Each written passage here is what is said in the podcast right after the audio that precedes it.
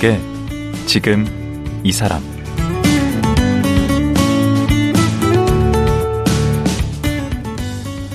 안녕하세요. 강원국입니다. 어제에 이어 김수련 간호사와 말씀 나누겠습니다. 어제 얘기를 들어보니 우리 코로나 상황에서 간호사분들이 정말 힘들게 버티셨구나 라는 걸 다시 한번 느꼈습니다. 그런데 사실 코로나 상황이 아니어도 간호사들의 생활은 늘 고되다고 합니다. 만성적인 인력 부족에 번아웃이 일상이라는데요. 김수련 간호사는 중환자실과 코로나 병동에서 자신이 겪었던 일들을 책 밑바닥에서의 생생하게 담아냈습니다. 제목에서 어떤 처절함이 느껴지지 않습니까? 지금 만나보겠습니다.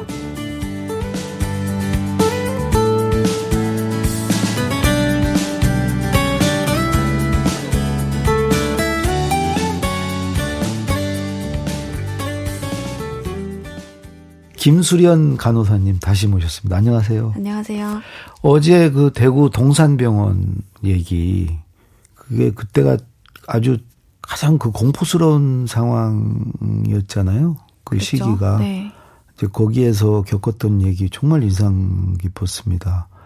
그러니까 밖에서는 뭐 영웅으로 보고 어 이렇게 축혀 세우는데 그 안에서 정작 일했던 분들은 사람으로 일을 했다. 네. 음, 뭐 영웅 대접을 받으려고 했던 게 아니고 그래서 그때 겪었던 그런 고충과 어떤 심적인 에, 어떤 애로 같은 얘기 어제 굉장히 인상 깊었고요. 네. 그 근데 대학을 국문학을 전공하셨더라고요. 어, 처음에는 국문학 전공을 했고요. 네. 졸업을 하고 네. 그리고 간호학과에 학사 편입을 해서 어. 간호학과를 3년 다니고 또 졸업을 했어요. 그래서 학사가 총 두 개 있는 거죠. 그 네. 간호 학과로 이렇게 다시 저기 갈 생각을 하셨어요? 음, 그 전에는 네. 교육학도 전공을 같이 했거든요. 아, 그 복수 전공이라는 네, 그런 걸로 국문학 하면서 네, 했어요. 그래서 중등 정교사 자격 자격증을 따고 네. 그래서 이제 임용을 보려고 하다가 네. 이게 막안 맞는다는 생각을 하면서 국어 선생이 네, 네. 여러 가지 다른 일들 뭐가 나의 삶의 지향점이 될 수 있을까를 먼저 생각을 했었는데 어. NGO 단체에서 일하고 싶다는 생각을 먼저 했고요 간호사에 네. 대한 생각보다는 네. 그리고 NGO 단체 중에서 국경 없는 의사회가 눈에 들어온 거죠. 어. 그래서 거길 가려면 어떤 직업을 해야 되냐에서 출발을 해서 간호학과를 갔어요. 국경원 의사회가 뭐 하는데요? 어, 의료 지원을 하는 NGO 단체라고 보시면 되고요. 의료 봉사로는 되게 유명한 단체 중에 하나예요. 이걸로 어. 노벨 평화상도 받은 적이 있고, 어. 그리고 그 중에서도 간호사라는 직업이 음. 되게 실용적인 학문이에요. 어. 진짜 프랙티컬한 학문이고, 음. 그래서 내가 그런 이념이나 사상에 음. 치우치지 않고 음. 도움이 되는 일을 할 수 있겠다라는 생각을 했던 것 같아요. 아. 그래서 이게 맞는 길이라는 생각을 하고 확신을 가지고 왔는데 음. 이렇게까지 고생할 줄 알았으면 했을지 잘 모르겠어요. 갑자기 뒤에서 이, 네. 어, 반전이 있네요. 몰라가지고 한 거지. 아, 보통은 모르고. 진로를 네. 결정할 때, 네. 뭐 자기가 잘하는 거라든가 아니면 음. 자기가 좋아하는 거라든가를 음. 이제 선택하게 되는데 옳은 걸 선택하는 건 쉽지 않은 일인데 어떻게 그런 방향을 잡으셨네. 허영이 좀 있었죠. 어, 허세가 허세가 있었고 음. 그리고 잘하는 게 별로 없었어요. 그래서 음. 굳이 뭐 잘하는 걸 따라가기에는 물론 머리가 엄청 좋거나 이랬으면 뭐 다른 쪽을 찾았을 수도 있는데 그런 음. 사람도 아니었고 그리고 뭐 가르치는 일을 하기에는 인내력이 좀 부족한 사람인 것 같았고 어. 여러 가지를 좀 고려해서 찾았습니다. 근데 어머님이 간호사하셨다고? 어머니는 정말 반대하셨어요. 어. 간호사를 안 했으면 좋겠다. 그런 얘기 많이 어머니는 하셨어요. 얼마나 간호사를 오래 하셨어요? 어머니는 정말 오래 간호사 일을 하시고 음. 은퇴하신 지 몇 년 안 되셨어요. 건강이 좀 안 좋아지셔서 은퇴하셨고요. 그 전까지는 어. 계속 일을 하셨죠. 근데 어머니가 그렇게 반대하세요? 힘든 일이라고 생각하셔서 그런 것도 있을 거고 음. 저에 대한 개인적인 기대도 있으셨을 것 같아요. 어머니는 뭐 그러면 선생님 하기를 원하셨나? 되게 어릴 때부터 그러길 원하셨고 음. 뭐 그게 아니면 뭐 로스쿨을 가라 뭐 어. 이런 요구도 좀 있으셨고 음, 음, 음. 근데 너무 뜬금없는 곳을 갔고 음. 그리고 어머니도 그 직업을 유지하시면서 힘드셨기 때문에 음. 굳이 제가 그 길을 가기를 원하지는 않으셨어요. 어. 근데 어머님 말씀이 맞았어요? 음, 힘들다는 면에서는 그런 건 맞죠. 어, 처음에는 괜찮았어요. 간호사 막 돼가지고는. 컷 되고 나서가 제일 힘들었던 것 같고요. 어.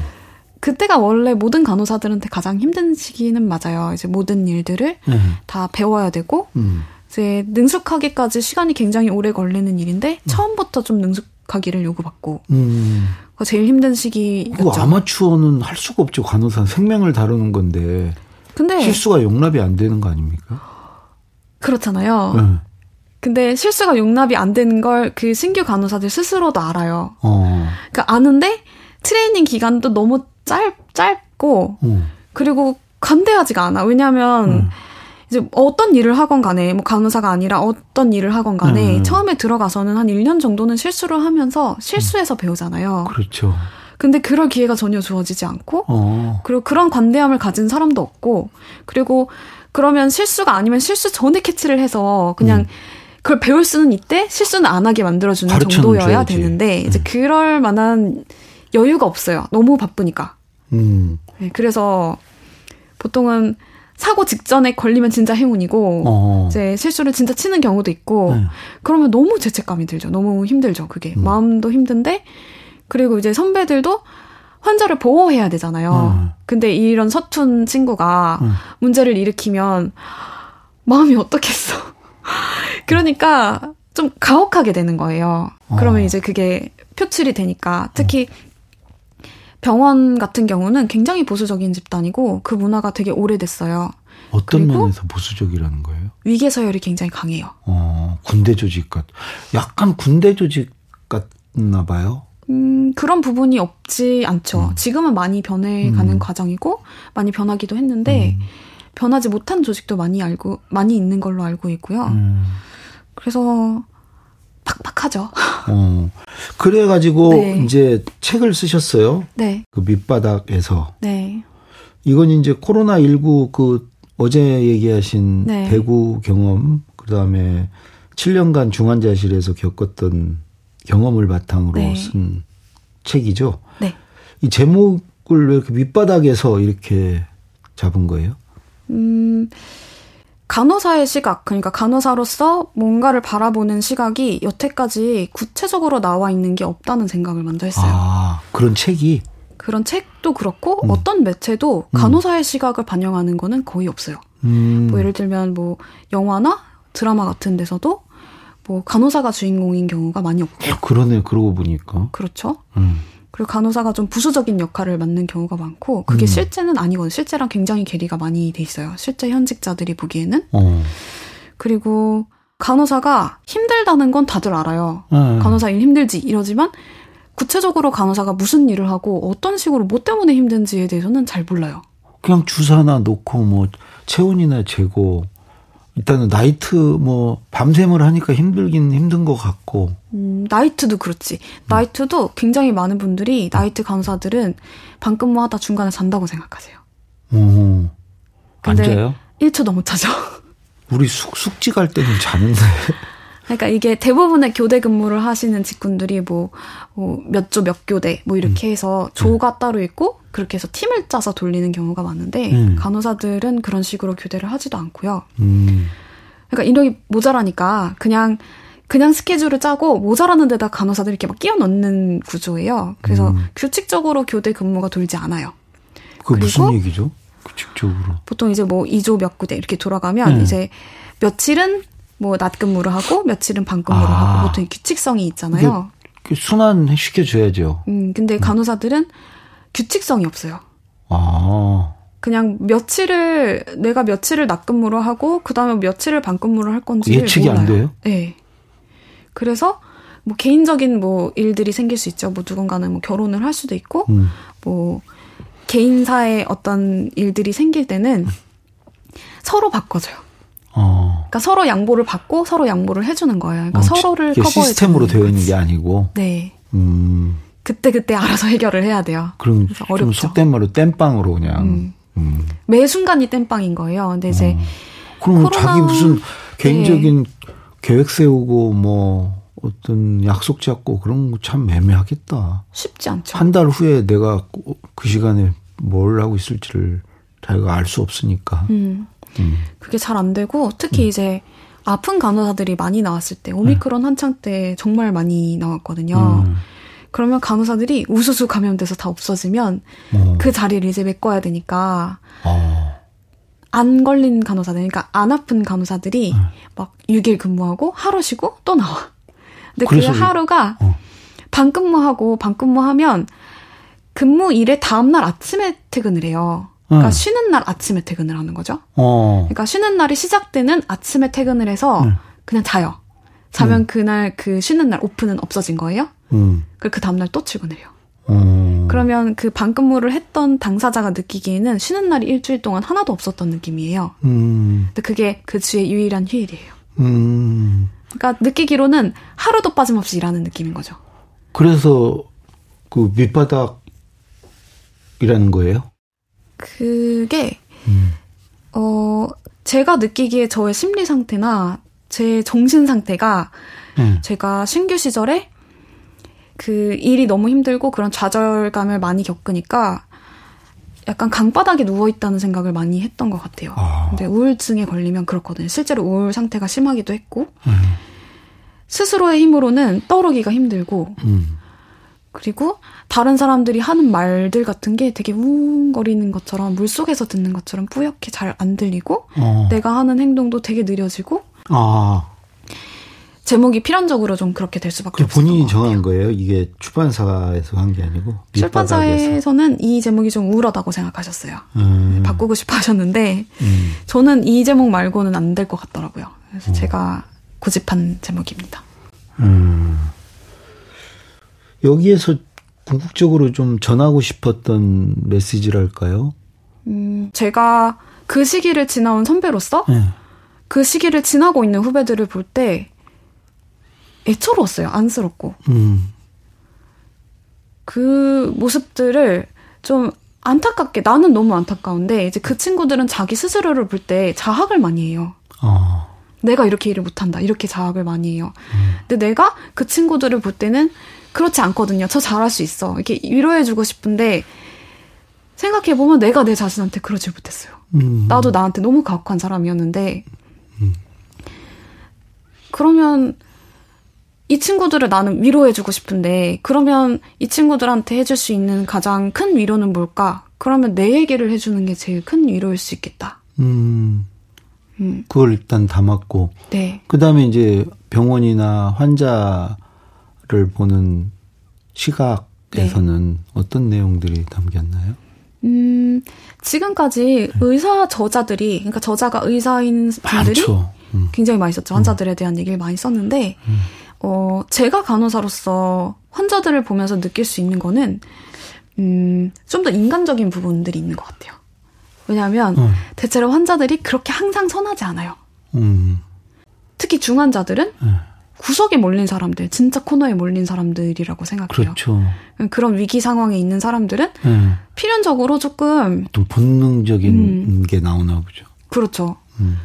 정말 동물적인 부분들이 어. 좀 생겨요. 어. 그래서 그런 부분들이 사실적으로 나오지 않죠. 사실 의사인 저자들은 대체로 많이 후선에 있는 거고, 하고. 의사들은 후선에 있는 거 아니에요. 그 음. 전방에 있는 건 간호사들이 그걸 접하는 거 아니에요? 환자들을 거의 계속 같이 있으니까 그러니까. 우리가 볼 수 있는 영역이 더 넓죠. 그렇죠. 네, 그래서 그런 부분들에 대해서 좀 더 자세하게 말할 수 있겠다. 환자들의 어떤 적나라한 모습을 그런 부분도 있고요. 보여주는 건가요? 네. 음. 그에 비하면 뭐 환자 보호자들이 이런 위기 상황에서도 네. 이렇게 품위를 지키면서 살아갈 수가 있구나. 아, 또 그런 모습도 음, 그런 부분도 있다고 생각하고요. 어. 근데 결국은 다 사람이라고 생각하거든요. 음. 대체로는 고통과 얽히게 되면 네. 사람이 되게 비인간적이 돼요. 아. 그러니까 너무 아프면 네. 그러니까 통증이 배는, 배는 게 없어요? 어, 눈에 뵈는 게 없어요. 어. 근데 너무 이해가 네. 그러니까 수술 후에 이제 마취를 다 깨어놨는데 네. 진통제를 또 함부로 주기에는 이미 줬어. 네. 그러면 이제 또 주면 호흡 부전이 올까봐 이제 못 주는데 아픈 건또 죽도록 아파요. 이제 그렇죠. 그러면 진짜 눈에 뵈는 게 없어서요. 그런 걸 다 받아내야 되는 거 아니에요? 간호사들이. 그쵸 힘들죠. 그걸 다 상대해야 되는 거 아니에요? 음, 그리고 이제 그분들이 자기가 그러려고 해서 그러는 게 아니다. 음. 이제 그거를 알아야 되니까 나는 맞았어. 나는 맞았어. 해요? 맞죠? 많이 맞아요. 물리는 친구도 있고. 아. 뭐 욕은 뭐 계속 먹고 뭐 던지는 분들도 있고 많아요. 많은데 음. 근데 그분들이 나를 해하려고 그러는 거는 아니잖아요. 그냥 음. 그런 모습이 나오는 거지. 음. 그러니까 어쩔 수가 없는 부분들이 있는데 근데 이제 거기다가 내일은 너무 바쁘고 진짜 음. 화장실도 못 갈 만큼 바쁜데 음. 그런 일을 계속 당하면 음. 그러면 이제 인내력이 이제 진짜 타들어가가지고 이제 퓨즈가 짧아지는 거죠. 음. 이제 그러게 되면 짜증이 나잖아요. 어. 사람이니까. 어. 그럼 짜증 내고 집에 와서 누워가지고 후회하는 거예요. 나는 환자한테 짜증을 냈어. 진짜 내가 사람인가? 막 이렇게, 이렇게 자책을 하고 음. 그 가서 나가서 아, 오늘은 친절하게 해야지 하고 열심히 하다가 음. 또 몸이 너무 지치고 너무 힘든데 또 음. 얻어맞고 그러면 또 짜증이 막 나. 당연하죠. 네, 그게 반복되는 거예요. 근데 조금 전에 아주 품격을 유지하고 음. 그런 모습도 봤다고 그랬잖아요. 음, 그런 사람도 있어요. 존경반 음. 진짜 저건 존경할 만하고 배우고 싶다라고 음. 생각하는 모습들도 있어요. 어떤 어 근데 이게 신기한 게뭐 음. 교육 수준이나 음. 나이나 이런 거랑은 관련이 없어요. 어. 제가 봤던 친구 중에 한 환자는 굉장히 나이가 어렸는데 네. 이제 갓 성인이 된 스물 살 스물한 살짜리 이제 어린 여자인 친구인데 음. 굉장히 아팠을 거예요. 통증이 굉장히 심한 병에 걸려 있었는데 그런데 이제 우리한테 방해가 될까봐 어. 우리한테 신뢰가 될까봐 아픈 걸 얘기를 안 해요. 사실 그러면 안 되는 거긴 한데 배려를 하는구나. 음, 우리가 힘든 동동거리는 걸 아니까 어. 이제 미안해서. 어. 그래서 우리가 물어보면 그냥 조심스럽게 어디가 아파요 이렇게 얘기를 하는데 어. 우리가 안 물어보면 참아요. 그런 사람 있지. 너무 안타깝지 너무 아, 이제. 제가 약간 그런 거예요. 어 그러면 눈치 보고 그러면 어. 안 되는데요. 아, 저는 이렇게 눈치 보고 네. 어려서 잘 말 못해요. 음. 사실 그러면 안 돼요. 사실 음. 그대로 말씀을 하셔야 우리가 음. 중재를 해드리니까 음. 이제 말씀을 하셔야 되는 게 맞는데, 근데 그게 눈에 너무 잘 보였어요. 이제 자기가 진짜 제일 아프고 제일 지금 참을 수가 없는 상태인 게 확실한데도 이 사람들이 어떻겠구나를 이제 생각하는 모습이 보이니까 이제 되게 어린 친구인데도 배우고 싶다는 어른, 생각이 들더라고요. 그때가 제가 이제 막 환자 보는데 막 옆에 막 신규들 챙겨야 되고 이런 것 때문에 바빠가지고 막 음. 뛰어다니던 때라서 어. 이제 그게 더 존경스러웠던 그것 보호자는 보호자 근데 이게 코로나 때였어요. 음. 그래서 이제 면회가 제한이 돼서 음. 죽을 위기인 환자가 아니면 음. 면회가 제한이 됐거든요. 음. 그러니까 볼 수가 없으니까 이제 아빠는 이제 어, 딸이 보고 싶으니까 음. 이제 가까이 있고 싶은데 안 보이잖아요. 그러니까 딸 병실이 어디 있는지를 이제 알아가지고 그 병실이 벽으로 이렇게 막혀 있잖아요. 음. 그벽 너머에 손을 이렇게 대고 계셨어요. 와, 그 딸의 그 아버지네. 그래서 이렇게 대고 이렇게 음. 정말 옆에 서 있는 거죠. 벽만 없다면 환자 음. 머리맡에 이렇게 서 계신 거였어요. 그렇게라도 딸 곁에 있고 싶은 거네. 옆에 있으려고. 그 그렇게라도 딸을 체온을 느끼고 싶었나 보시네. 약간 진짜 뭐 정성을 전하는 것처럼 이렇게 대고 계셨는데 음. 너무 안타까웠던 게 기억이 나요. 그리고 저 건강하게 퇴원했습니까? 중환자실에서 이제 호전이 돼서 나갔고요. 음. 다시는 안 돌아왔으면 좋겠어요. 그냥 어. 건강하게 잘 살고 다시는 아프지 말았으면 좋겠습니다. 음, 사회를 향해서는 음, 그거는 조금 더 직접적으로 썼어요. 실제 음. 사례들 통계들을 좀 인용을 더 많이 했고, 음, 음 예를 들면 뭐 간호사가 간호사 네. 한 명이 담당하는 환자 숫자가 한명 네. 늘어나면 환자 사망률은 7%가 늘어요. 어, 그래요? 두 명을 더 담당하면 14%로 늘고요. 세 명 담당하면 31% 늘어요. 사망률이 어. 환, 간호사가 담당하는 환자 수에 따라서 네. 그게 한 명 늘어날수록 현격하게 늘어나요. 어. 이에 대한 통계가 굉장히 오래됐고 확고하고 뚜렷하게 있어요. 그러면 우리나라에서 우리 간호사 한 명당 담당하는 환자 수가 네. 그 다른 나라 OECD 다른 나라하고 비교하면 어떻게 되나요? 현저하게 많죠. 어느 정도로 많은 거죠? 이제 왜냐하면 우리나라 인구 1000명당 음. 그 병상수가 통계가 나와 있는데 네. 우리나라가 12개 정도가 되거든요. 네. 근데 다른 나라들은 3개, 4개 이런 수준이에요. 이거 엄청 많네, 병상수는. 병상수가 엄청 많은데 비해서 어. 의료인 숫자는 그렇게 많지가 않아요. 어떻게 되는 거죠? 그 우리나라에서 유휴 간호사율이 50%거든요. 근데 실제 이제 간호사 숫자도 그렇고 아니 그러니까 간호사가 음. 100명 있으면 실제 활동을 하는 간호사는 절반이라는 절반밖에 면허자 숫자에 비해서 면허를 가진 사람 숫자에 비해서 아. 일을 안 하는 사람 숫자는 너무 적은 거예요. 아. 그러니까 이제 결국은 OECD 평균 환자 담당 수에 비해서 네. 한 명이 담당해야 되는 간호사 한 명이 담당해야 되는 환자 숫자는 이제 다섯 배까지 늘고요. 어. 일반 일반 병원 그러니까 뭐 2차 병원, 3차 병원 이제 큰 병원들은 그래도 그나마 조금 비율을 좀 지켜주는 편인데 음. 그냥 일반 병원들, 종합병원도 안 되는 그냥 조금 더 작은 병원들에서는 병원들. 음, 간호사 한 명이 40명이 넘는 환자를 40명. 보는 네. 그 통계들이 있어요. 이제 그 말은 근데 OECD 국가들은 간호사 한 명당 환자가 몇 명 정도예요? 그러면 간호사 한 명당 6명에서 8명 정도를 보고요. 근데 우리나라 동네 병원은 이게 40명이 넘는다? 음, 40명이 넘게 보기도 하고. 종합병원 같은 데는? 종합병원 같은 데는 네. 한 16명 정도. 아, 저기가 뭐 많아봤자 한 6, 7인데 우리는 16. 음, 많이 높죠. 음. 그 특히 뭐 43명 이렇게 되면 네. 환자 이름이나 외울 수 있을까요? 음. 과거력이라고 하죠. 과거력조차 네. 기억을 못할 정도로 엄청나게 많은 숫자거든요. 여기서 일반 병원이라는 게 40명 네. 넘는 환자를 이제 한 명이 상대한다는 건데 네. 이거는 우리 동네 병원 가서 막 그 계속 이름 부르면서 감기 환자나 뭐 이런 경우인가요? 아니면 이것도 뭐 입원 환자 입원 뭐 환자죠. 입원, 입원 환자를 이렇게 40명씩 넘게 해요? 네.